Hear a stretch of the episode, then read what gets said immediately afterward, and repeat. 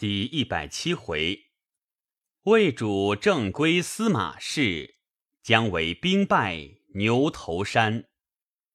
却说司马懿闻曹爽同弟曹丕、曹训、曹燕，并心腹何晏、邓阳、丁密、毕轨、李胜等及御林军，随魏主曹芳出城谒明帝墓，就去田猎，亦大喜。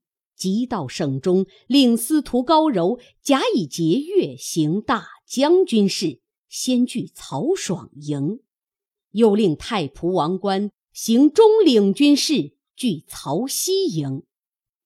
亦引旧官入后宫，奏郭太后言爽被先帝托孤之恩，奸邪乱国，其罪当废。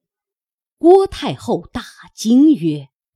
天子在外，如之奈何？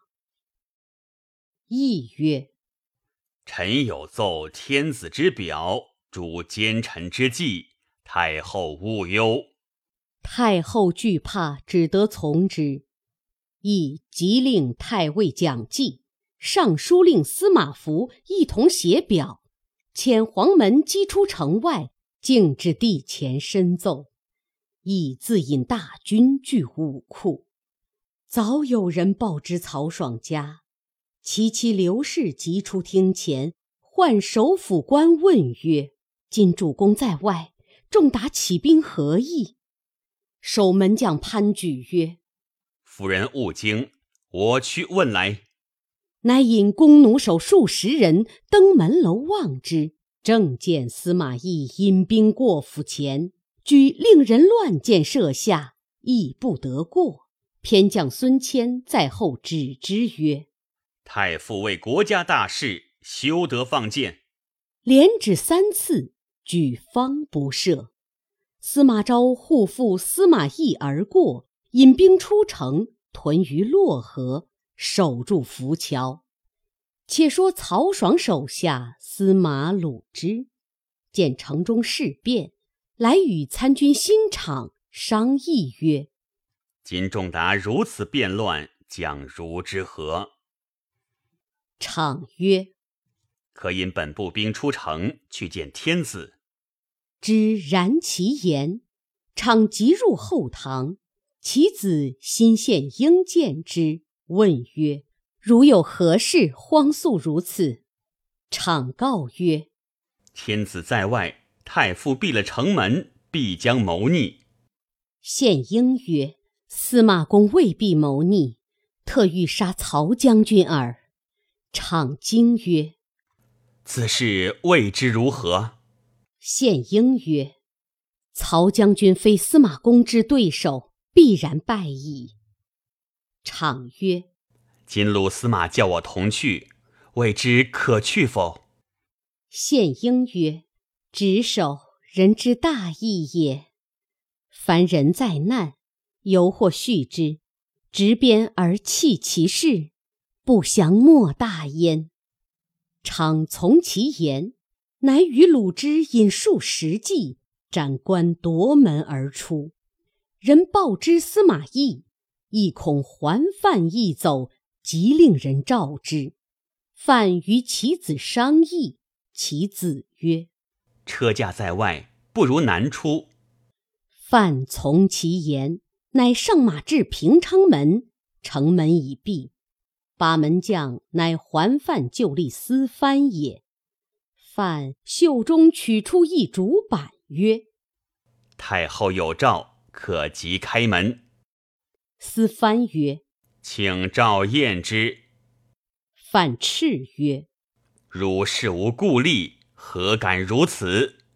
藩只得开门放出。反出得城外，唤司藩曰：“太傅造反，如可速随我去。”藩大惊，追之不及。人报之司马懿，懿大惊曰：“智囊谢矣，如之奈何？”蒋济曰：“驽马练战斗，必不能用也。”亦乃召徐允、陈泰曰：“汝去见曹爽，说太傅别无他事，只是削辱兄弟兵权而已。”亦乃召徐允、陈泰曰：“许陈二人去了，又召殿中校尉尹大木至，令蒋济作书与穆持去见爽。亦吩咐曰：‘如与爽后，可领此任。如见爽，说吾与蒋济只落水为事，只因兵权之事，别无他意。’”尹大木依令而去。却说曹爽正飞鹰走犬之际，忽报城内有变，太傅有表。爽大惊，几乎落马。黄门官彭表跪于天子之前，爽接表拆封，令近臣读之。表略曰：“征西大都督太傅陈司马懿，诚惶诚恐。”顿首谨表，臣昔从辽东还，先帝召陛下与秦王及臣等生玉床，把臣璧，深以后世为念。今大将军曹爽背弃故命，败乱国典，内则见你，外专威权，以黄门张当为都监，专供交官。勘察至尊，后祀神器，离间二公，伤害骨肉，天下汹汹，人怀危惧。此非先帝召陛下及主臣之本意也。臣虽朽迈，敢忘前言。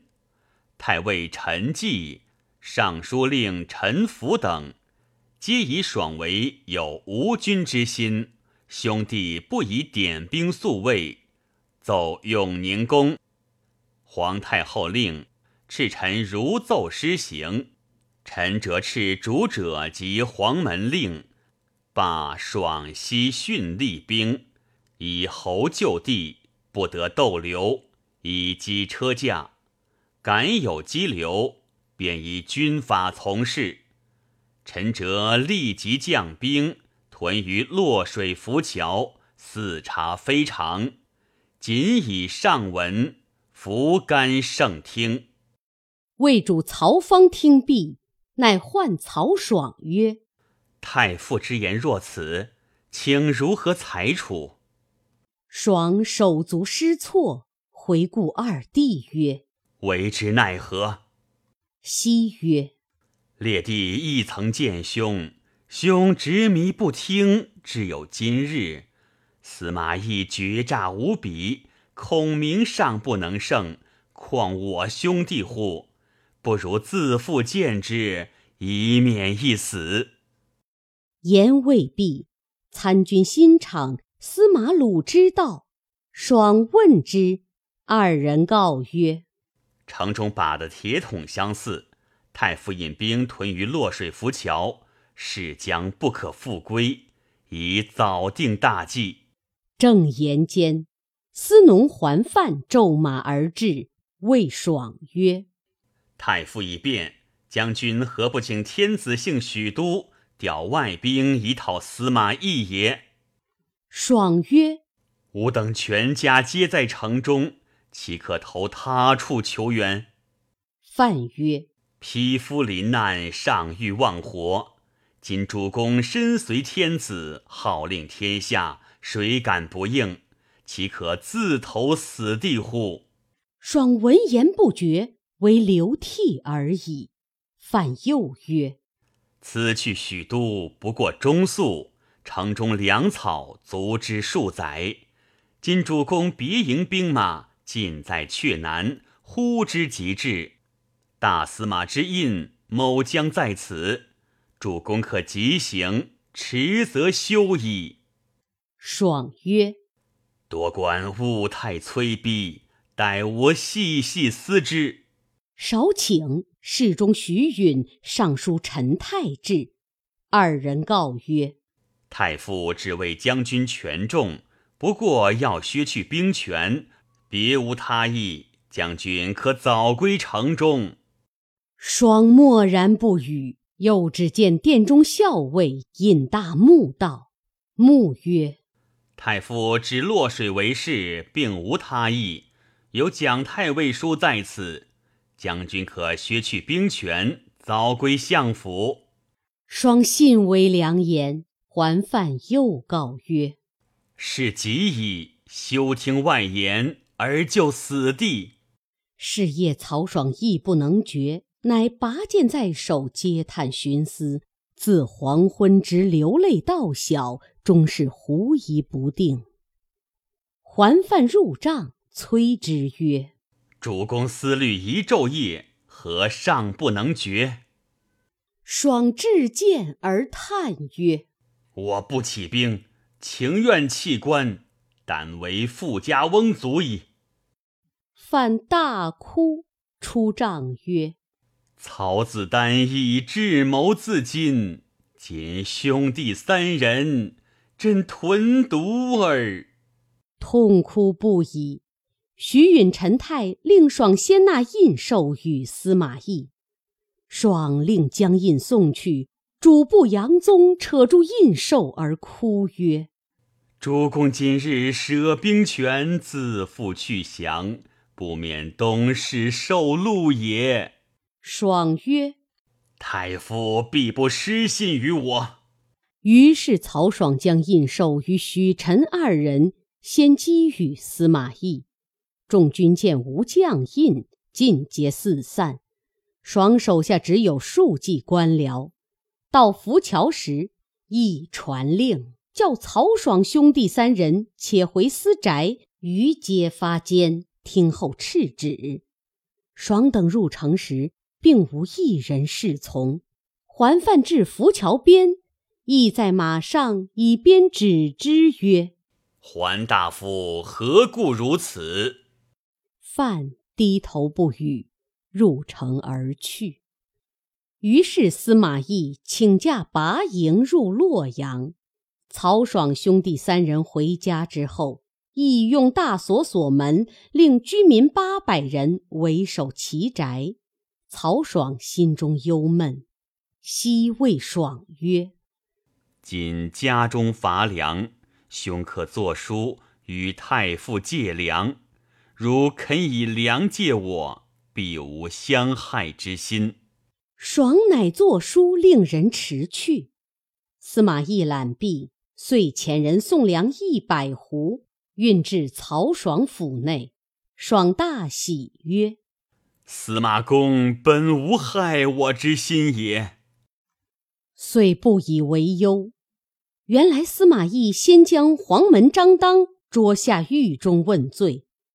当曰：“非我一人，更由何晏、邓阳、李胜、毕轨、丁密等五人同谋篡逆。”亦取了张当供词，却捉何晏等勘问明白。皆称三月间欲反，亦用常家定了。城门守将司藩告称，还范矫诏出城，口称太傅谋反。亦曰：无人反情，抵罪反坐。亦将还犯等皆下狱，然后押曹爽兄弟三人并一干人犯。皆斩于市曹，灭其三族，其家产财物尽抄入库。时有曹爽从弟文书之妻，乃夏侯令女也，早寡而无子，其父欲改嫁之，女结而自恃。及爽被诛，其父复将嫁之，女又断去其鼻，其家惊惶。谓之曰：“人生世间，如清晨气若草，何至自苦如此？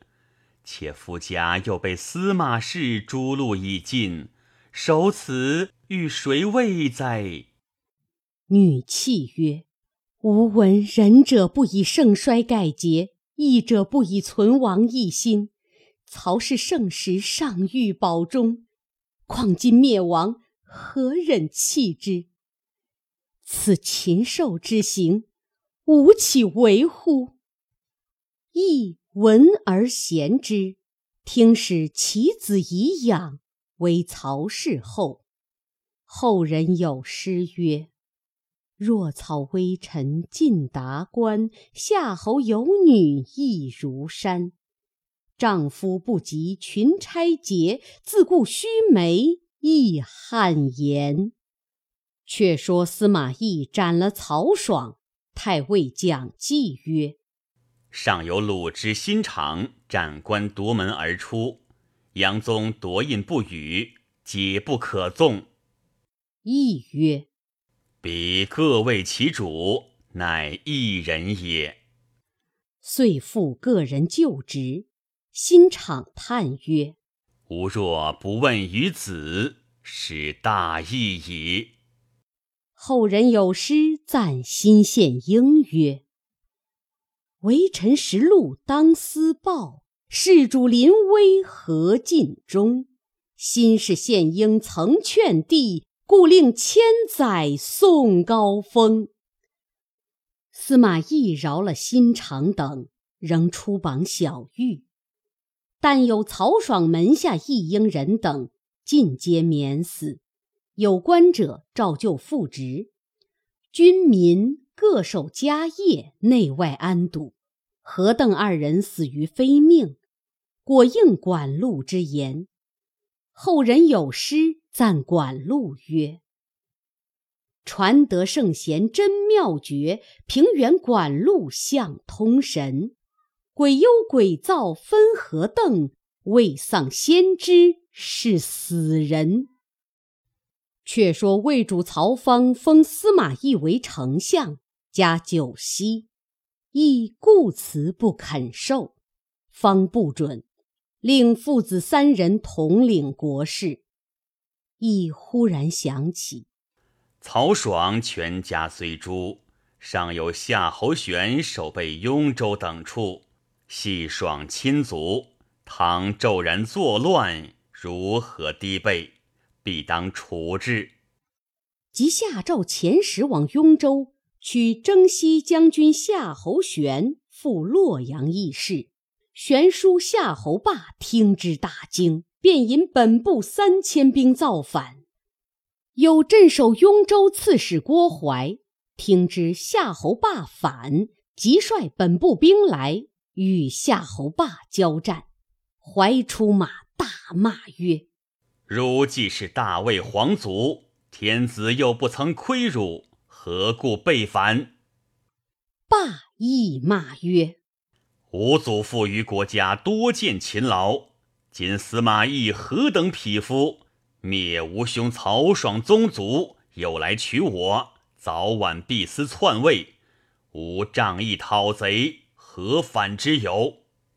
怀大怒，挺枪骤马，直取夏侯霸。霸挥刀纵马来迎，战不十合，怀败走。霸随后赶来，忽听得后军呐喊，霸急回马时。陈泰引兵杀来，郭淮复回，两路夹攻，霸大败而走，折兵大半。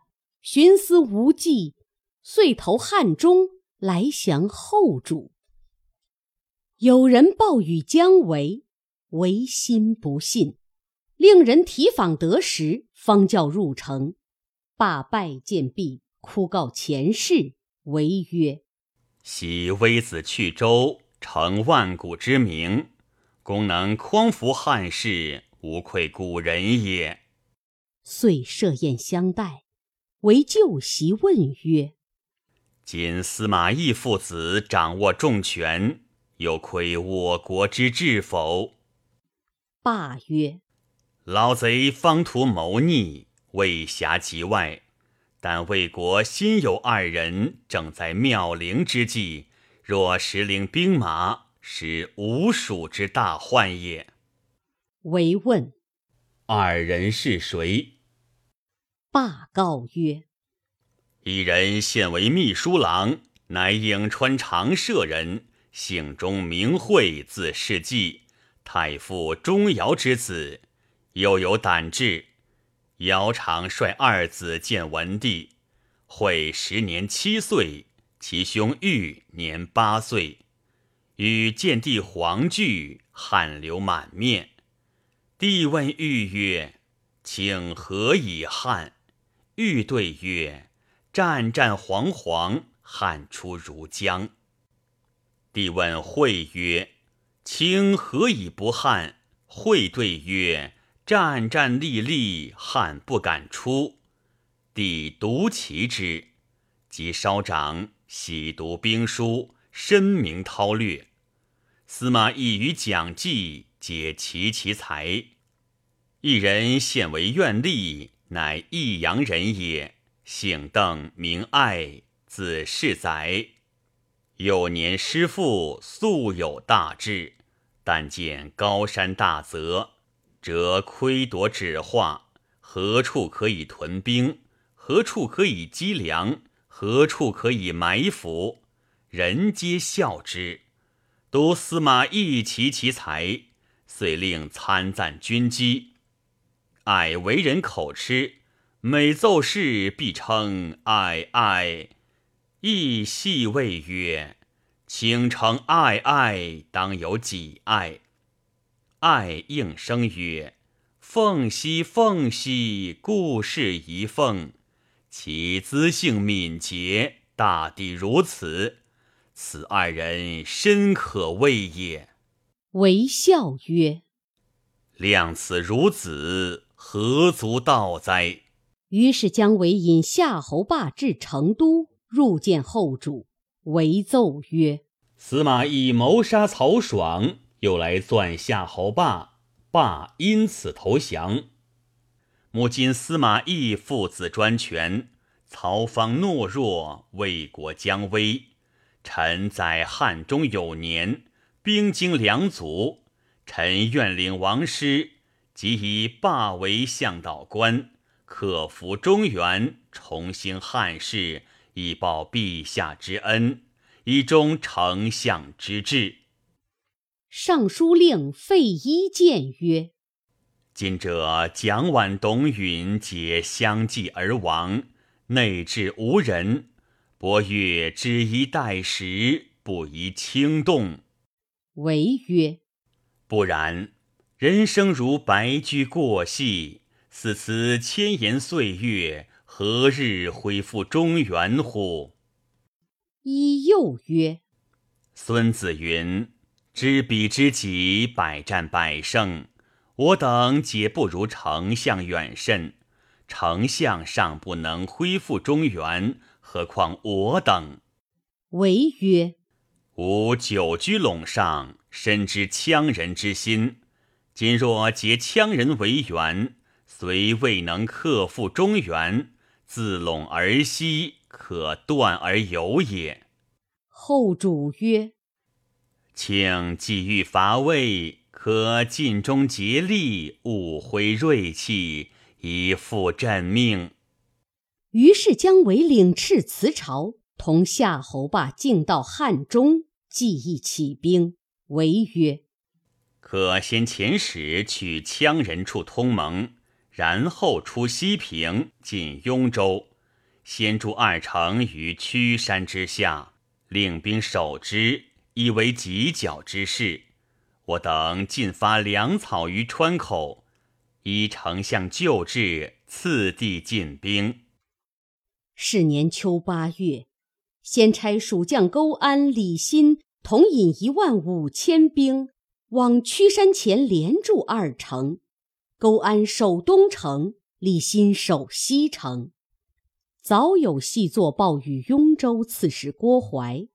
怀一面申报洛阳，一面遣副将陈泰引兵五万来与蜀兵交战。